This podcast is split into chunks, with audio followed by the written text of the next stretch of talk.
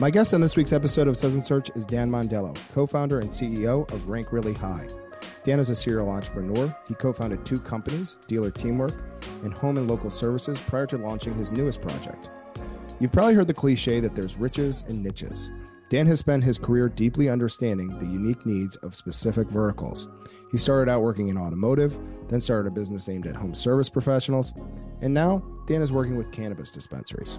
A few years ago, Dan noticed that cannabis and marijuana related products were being legalized in numerous states.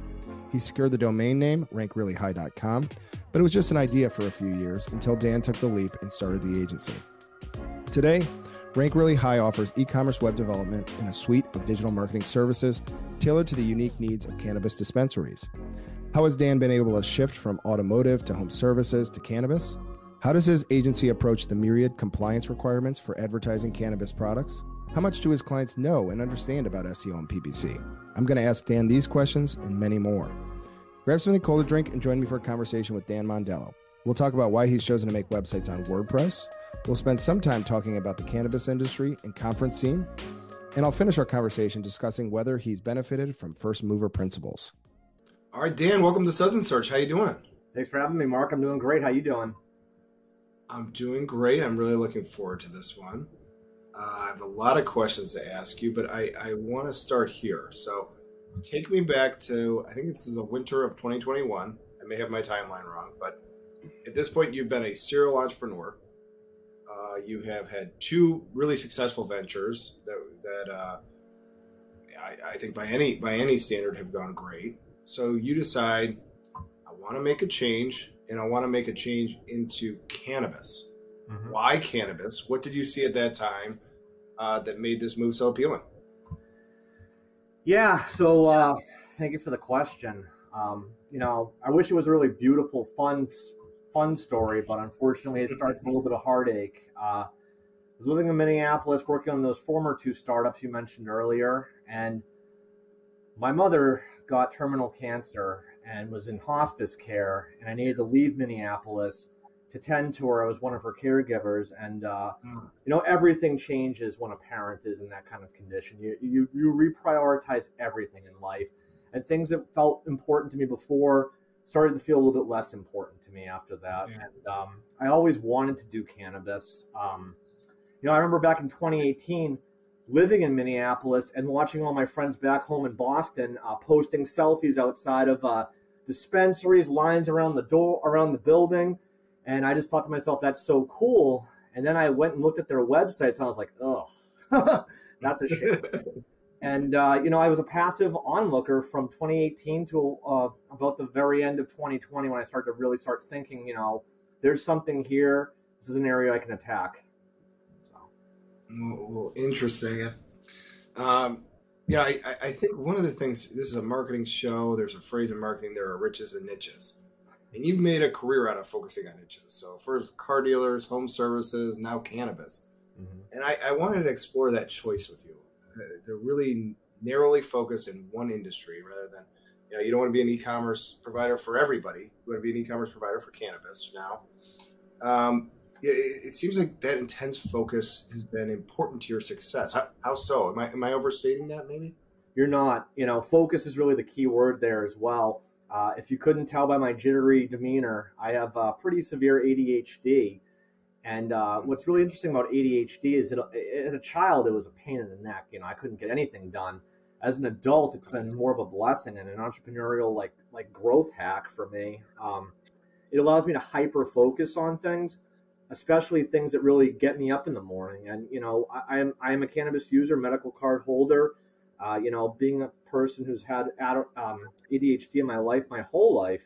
Um, you know, the back in the '90s, there was a lot of medications that were kicked around and tried, and a lot of kids got overprescribed things, myself included. And when I was uh, in my late 20s, early 30s, I decided I, I no longer wanted to be one of those jittery, Adderall type of people, you know, legal Adderall, prescribed Adderall, and I wanted something different. And uh, I had done some reading and some research, and um, you know, cannabis kept coming up as, a, as an alternative to all these um, stimulants. I tried it as a, in a medical capacity this time, you know, not like high school running into the woods after school, and it was a game changer for me. It allowed me to have a level of focus, a level of, of calmness that I had not experienced before. And, uh, you know, it, it, has that real sentiment for me right now. My, also, my mother also used it to deal with pain while she was on uh, in her in her couple last couple days. My brother was in the cannabis industry briefly, um, in the um, cultivation side of things. It just it just spoke to me, and you know, when I was in, in the car business, I used to tell people when they were having panic attacks at work, I'd say, hey, you know, relax, it's okay. We're not saving lives here. The problem will be there tomorrow. Why don't you take take a run around the building and come back and see if you can't get a fresh set of eyes on it. In cannabis, you know, I, I don't feel like we're saving lives here either, but I like to think that we're improving them, giving alternatives to Pfizer and all those big evil companies out there. No offense to Pfizer or anything, but you know, giving people an alternative that's safe and plant based, I think is really important.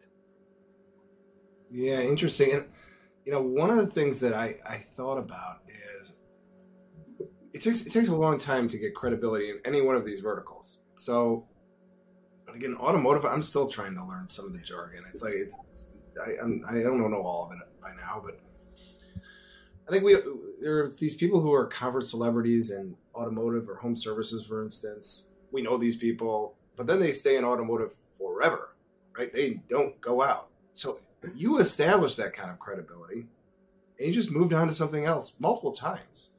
When you did that, was there any trepidation about leaving that comfort zone, say, in automotive and starting over in something totally different? Uh, you know, I'll get into into too many details. Uh, some of these moves weren't 100% my decision. Um, they were ones I've I live with, and I'm happy that they happen. Everything happens for a, reason in life. But you know, one it's a great question. I guess this really comes down to the entrepreneurial spark. I don't like doing one mm-hmm. thing for a really long period of time that doesn't interest me. I, I will always have a soft spot for automotive. I still cherish and, and, appreciate all the people in automotive. I talk to them daily. Brian Pasch, Kevin Fry, Greg. You know, I, have got a, David Metter. I got a lot of great friends in the industry, and I try to talk to them very frequently, and they've been so good to me. But you know what? If you want to, I think it was Elon Musk who, who, who was asked one time, you know, what advice do you have for entrepreneurs who needs help or words of encouragement? And Elon Musk said, I'm going to paraphrase this. Um, tell entrepreneurs that if they need words of encouragement, don't become an entrepreneur. And it, it, really is true. It's not a it's not a role for the faint of heart.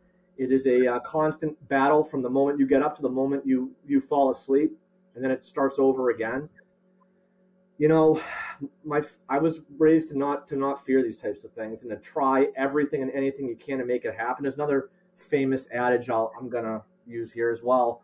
The story of Colonel Sanders, and I'll shorthand this as well. You know, Colonel Sanders created the recipe for KFC original recipe um, when he was like 50 or 60 years old, and he spent the next 10 years or 15 years knocking on doors of this recipe trying to sell it, and he kept getting doors slammed in his face, being told no, and he realized, you know, after hundreds and hundreds of no's and years of hearing no, no doesn't mean no.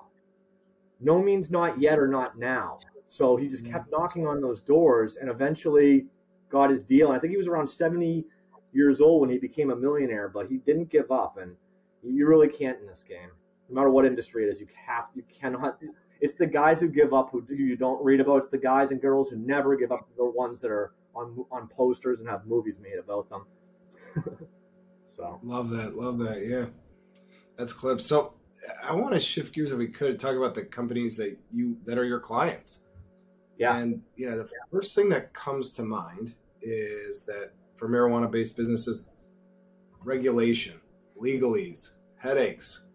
Uh, do you get dragged into inane compliance meetings over and over again? What what are the primary considerations here? Am I over well, you know, to use some technical terminology, it's an absolute shit show in this industry right now. I hope, that's, hope that you can bleep that out for me later. But um, no, it is an industry of challenges. It is an industry of immense regulation. It's constantly changing. What I tell people who ask me, you know, what's it like being in, in cannabis? I tell them, I'm a startup working with startups in a startup industry. I mean, all bets are, are off. and uh, I'll tell you the one thing I learned very quickly. I, I went into cannabis with you know, some, some acclaim. I had a couple of companies I'd done. I'd been a two-time Google Premier Partner, Microsoft accredited business. I mean, I thought I knew what I was doing. I thought I had a great book of strategies that would just translate perfectly. I'll tell you, uh, you and your audience here, if you want to get into cannabis, take everything you thought you knew, throw it out the window because none of it none of it's going to translate easily. Um, I never even knew what an account suspension looked like in, in cannabis until I got into. I never knew what a Google suspension looked like until I entered cannabis, and I've been doing this for better half of uh, ten or eleven years now. But um, yeah, regulation. We were really. I don't want to pat ourselves on the back too much, but we were really smart in how we approached our, our technology play and our stack. Um, we found out about these two companies called um, iHeart Jane and Dutchie, which are the two biggest e-commerce companies in the cannabis space right now. And about you know a few months into this project, doing some research, we learned that they both had APIs, very powerful APIs, that would allow us to take these cannabis menus from being in an iframe, which has very little SEO value and is hard to customize and has a litany of other shortcomings, and truly cater and build an inventory feed very much like a car dealership so we kind of tried to build our company to to just pull an inventory from these two sources um, in uh, easily, customize it. And, and I know you would ask me about regulation. I am coming back to that. One of the really great things about working with these companies is that Dutchie and Jane had already put a considerable amount of resources and people and manpower into learning all the different markets and all the regulatory body. So I actually get to piggyback on their learnings and their technology. They already they kind of do most of the compliance for us. What we basically do is take what they have and publish it in a way that Google can see to a website. Um, a lot of this is very similar to what the automotive industry saw from a little company called Dealer Inspired, Joe Chura. Uh, those guys. Yeah. I, remember being in uh, automotive back in like 2013 and using dealer.com and I'm still still a huge dealer.com fan. I think that they still have some pretty kick-ass stuff to this day. But when I saw Joe and his team come out with a WordPress based modular inventory controlled website, I said, this is the future. Because, you know, in the industry, in the car industry, if you left a dealership to go work for another dealership, nine out of 10 times you were learning how to use Dealeron or a different CMS altogether. Everybody in marketing knows WordPress. Everybody knows how to write a blog. So hiring developers, finding this is all uh, growth hack shortcuts in using a WordPress based solution. So yeah, and I, I just in full transparency, we we don't make websites for car dealers, but we work with a lot of car dealer clients. And Dealer Inspire is we have no dog in that fight, but Dealer Inspire is our preferred vendor for the reason you mentioned. Uh, that, that WordPress is so powerful. So I, I, want to take this down into the actual service offerings if I could. Sure. Um, so my understanding was that advertising on Google for marijuana, even recreational marijuana products, was some violation of their policies or something like that. What what solutions are available to dispensaries and those related businesses within the ad space, like within Google, within Microsoft, within what are you allowed to do? What aren't you allowed to do today? If you um, if you Google Google Ads uh, cannabis, you're going to come to a page called dangerous um, services or products. And uh, cannabis is, is uh, right there next to uh, heroin, opioids, crystal meth, machine guns. Yeah. I mean, it's kind of in the wrong categorization to begin with. I'm not going to sit here on my um, on my stoop here and, and start saying, oh my God, why does Pfizer get to advertise? Why does Anheuser-Busch get to advertise? But we're going to draw the line in the non-habit forming medicinal property plant. I mean, I'm, I'm not going to do that. I should, but I'm not going to today. Um, yeah, no, you're not. You're, there are there are very clear guidelines on what you can and cannot do, and you know, again, two-time premier partner. I thought we'd just step into this thing and just kick so much ass. It'd be crazy. It wasn't like it's hard, um, yeah. and you really do have to throw out your entire book of uh, strategies when you get into this business. Basically, your what Google looks at two, at at uh, three things: keywords, ad copy, landing page and you can have some cannabis related keywords, but you cannot use those keywords in your ad copy, and you cannot use any of that content on your landing page. So if you kind of read between the lines and really look closely at what the strategies are that, that are left after you can after you realize what you can't do, you figure out there's a few things you can and you focus on that. So one of the things we really looked at without giving away too much of our secret sauce is advertising a dispensary's loyalty program. I mean, when you're advertising mm. a loyalty program or a membership program, I'm not advertising to buy marijuana. I'm advertising a membership program that allows you to do that eventually, but also save on products, accessories like you know glassware or you know books, rolling papers, that kind of thing. So you have to get really creative, and I and you know we can't take all the credit. We had a lot of great relationships we formed while while I was at dealer teamwork, while I was at home and local services with people who worked at Google, and I was just very fortunate to have kept those relationships strong, so that when we did start hitting walls, we had people whose door we could knock on and say, "Hey, what are we doing wrong here, or how can we think differently?" and they were very helpful in guiding us. And you know, we went from having accounts suspended left and right back in October of last year to, you know, knock wood, we haven't had a single problem since. And we have ads go down every day, but we're able to learn from those from those issues what we see in the policy um, guidelines and make adjustments. And you know, I'm happy to say that we're running. Uh, we're going to crack over uh, over two million dollars in paid search before the end of the year. All right. Yeah. Very nice. That's awesome. So here's here's what's not hard for me to understand is how important local SEO would be for these dispensaries. Mm-hmm. So I'm talking to you from Chicago. My office is in the West Loop of Chicago. I live in the suburbs, I don't know, 12, 15 miles away or something like that. And I will pass on my drive home without going out of my way 12 different dispensaries, right? At least. Yep. So this is becoming an extremely competitive space in my city. Uh, new dispensaries are going up all the time. Um, Google is using its local algorithm to rank these sites. Right. My question is simple: How sophisticated are these businesses? Do they know how important local SEO is for them? Are they aware of its power? They're beginning to learn. Um, you know, there there are definitely there's a whole science here of local SEO for cannabis dispensaries. Where if you really look at, you know, if a business really wants to kick ass on local SEO, especially if they're coming into a market that already has some level of saturation. The naming convention of what you name your business, the DBAs you file, are going to be incredibly important because it, we're not in those old days of local SEO that Greg would strangle me if I said this out loud. I'm going to say it anyways. Um, keyword stuffing the business name. I mean, those days are beginning to go, be behind us because Google is changing algorithms. It's now the business profile, whatever. They've made it really hard to quote unquote game the system. So, you know, when you can't game the system, you need to really think about what the name of your business is going to be. Like if I was opening a dispensary, I'd call it Dan Mondello's Marijuana Dispensary, Boston, Massachusetts. And then if anyone tried to suspend my profile, be like, yo, here's my DBA, you know, come at me. but, um, you know, a lot of time for, for a bit for an established business, they they're running at somewhat of a deficit. The ones that are ranking really high in the map pack are the ones that have been there the longest, gathered the most reviews, done the most things right. Um, the way so you know, Rank Really High has been pretty fortunate that we were pretty early into this game. You know, not in California, but on, on the East Coast, we were in pretty early.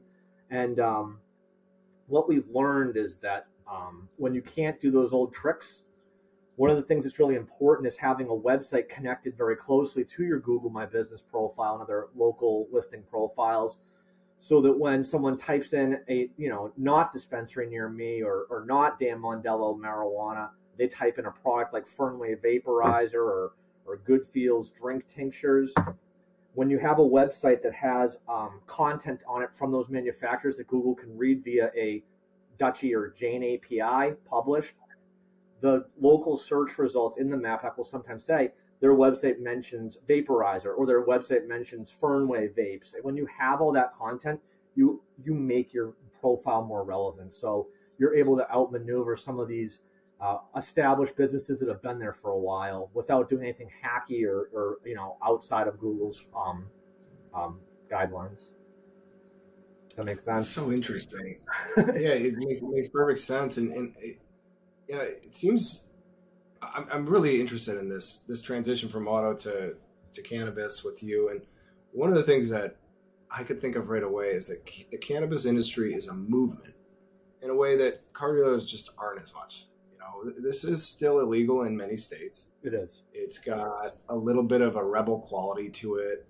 Um, it's got a silliness quality to attached to the industry. You can feel it when you're walking around conference yep. floors and stuff like that. Internally, for your own team, um, you're marketing to this community. Do you focus on matters that are important to the broader cannabis industry? And if so, how do you do that? Um, could you give me an example of what you're of what you're asking? I'm just trying. I want to make sure I understood properly. No, no. So I, I would say when I'm at conferences, this this idea that cannabis is not legal in every all 50 states this is important like this is important to your your customer even if you're a dispensary owner in in chicago where it's totally legal it's totally fine mm-hmm. that it's illegal in indiana for example is going to be a topic of conversation in the hallways of those conferences yep and so there's there's a there's a totally different sort of zeitgeist at these conferences than there would be at, an, at a car dealer conference for example mm-hmm. when you guys think about that internally you're you're trying to target these dispensaries. How do you tap into the to the issues that are important to that industry? Um, or is that not not so much? You just want to keep your head down and focus on, on writing website code and, doing that kind of thing? Um I mean, we definitely want to write a lot of code but no i mean when there's been a stigma. This has been a, a, a plant and a product that has been demonized for hundreds hundreds hundreds of years in this country or at least 100 years in this country for if you look at the history of why it's been illegal, the, the and you really dig in, it's stupid. It boils down to racism. It boils down to a threat against uh, established medicine companies. The uh, the rope industry definitely played its part in suppressing this product from being used in the masses. I mean, in the 1800s, this this product and other more dangerous products like cocaine, which I'm not advocating for, I want to make sure I'm clear about that, um, were used in a medical context. And it wasn't until racism and Pfizer and companies like that got involved. I'm really bashing Pfizer today. I apologize about that. But it's when money got involved that, that, that it became a problem. So, you know, part of the responsibility when you enter the cannabis industry is to try to end stigmas. Now, I'm not the kind of person who's going to be smoking a joint on your show or any other show. And when I go to conferences, I try to stay away from that. You know, I like, I definitely smoke weed. I definitely use cannabis, but I try to do it in a privacy of my own home or with friends. I mean, I think there's a time and a place for that. I, I do think that. Uh, I wouldn't drink a beer in the middle of a workday either. I mean, it's just a matter of you know keeping it keeping um, up some appearances. But at the same time, I want to help end the stigma. Every company in the mm-hmm. cannabis space that really cares, and most of them really do, is trying to end stigma. It's not a dangerous product. It kills no one. It helps many. Um, it's it's done far less harm to the world than things like alcohol have done, and uh, I think that that needs to be recognized. So while at the conferences you'll walk out, I just got back from MJ BizCon, which is like the NADA of the cannabis right. industry out in Vegas, the con- at the uh, International Convention Center. It's so weird. Like you walk outside of a NADA conference and there's nobody out there. There's a few people running around on cell phones.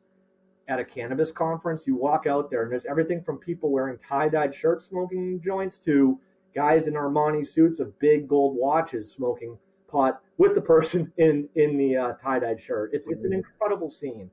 Um, but to answer your question, yeah, there's a responsibility here, and it's to help push the plant forward. And it's not because of the monetary gains. Yes, we're in this business to make money, but we're also in this business to help people. And it really comes back to the we're not saving lives necessarily, but we'd like to improve them. So. I love that. All right, well, that's very cool.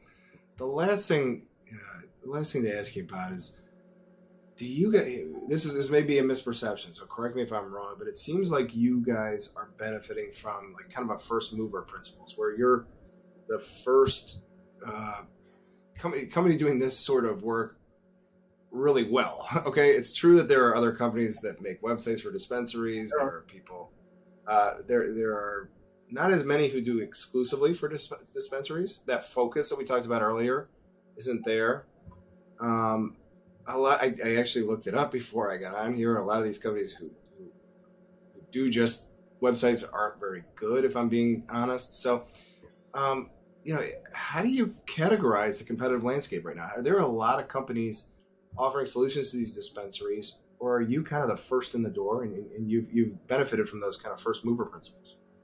I benefited directly from the automotive industry. I mean, we're definitely an early mover, and um, you know, not not to speak ill of my competitors. I really don't think I have a direct competitor, and I'm not trying to be arrogant or, or, or, or a jerk or anything. I um, there are two types of companies in in the space right now that we, I guess, compete with. The agency that makes you this very beautiful homepage and then latches on an iframe and calls it a day, and the company that just does the SEO menu but doesn't design the website for you we're neither of those things. And I tell people all the time, you know, if you want a nice looking website, go call Joe Harry down the street. Um, Rank Really High doesn't do that at all. What we do is we we build a, a uh, omni-channel platform for cannabis, very similar to a car dealership website, where you're able to suck information in, publish that information out on Google Ads, on, on the website as, as well. So we're a platform as a service play. That's kind of how we look at it. Um, and we do build really nice looking websites, but ultimately we're trying to pivot that as well. And competitors out there, we're willing to work with anybody. We built our platform on WordPress intentionally, not just so that we could make money off of WordPress based dispensary websites. We have a plugin only solution that we're happy to sell to anyone, whether it be an in house talent who already works at a dispensary, and most of these sites are already on WordPress to begin with. We can latch right onto your existing infrastructure. If you have an agency you like, it's a very simple product to use. We can do that as well. So we, we try to like kind of play nice and not really engage or think we have competitors. That that said, we definitely have people who don't like us and say some pretty nasty things about us. But you know, I'm one of those weird people who actually love haters. I, I actually said on LinkedIn like yesterday, I love haters. Like I call them success fuel because that's what they really are. They just push us to make even more crazy cool stuff. Um, but back to like early mover stuff. Yeah, in cannabis, rank really high as a super early adopter, super early mover. But I want to pay homage back to where it belongs. It's from the automotive industry. We built a website. We're treating our our partners who work with us on the inventory side like ADP and Reynolds and Reynolds and other smaller DMS mm. companies. I, I love these companies. They're great companies. Ultimately, I want to work with a dispensary and I'll take data from anybody. Eventually, we're going to be a big middleware play where we're like, here's how you work with us, plug in your stuff, and we'll work with POS companies as well.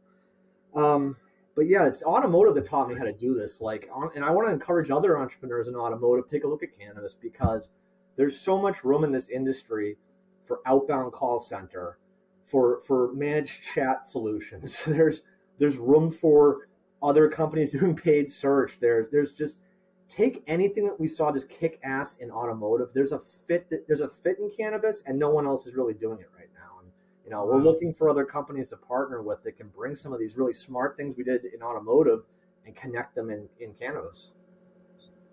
That's really interesting. So there, there is a tie-in. Well, I, I've really enjoyed the conversation, Dan. I, I like what you guys are doing. Um, I think, I think you're very impressive. If people want to learn more about you or rank really high, what's the best way to get in touch with you guys? What's your favorite social media? Those sorts of things. Yeah, you can easily find me on uh, LinkedIn. That's probably my favorite social way to talk to me. Uh, you know, I'm on Instagram and Facebook as well. feel free. Uh, rankreallyhigh.com. We have very easy to use contact forms, and you can schedule a meeting with me right from there as well. And, and I'm one of those weird people who will talk to anybody about any topic at any time. So bring on. awesome. Well, you have been a, a pleasure to talk to. Um, for everybody watching, we'll be back next week with another episode of Southern Search. We will not have a guest from Pfizer, Dan. Don't worry, they're, they're okay here. No, uh, uh, just just another digital marketer next week. So uh, I'm going to sign off for now. I'll, give everybody a virtual cheers, and we'll be back next week with another episode of Southern Search. Cheers, guys.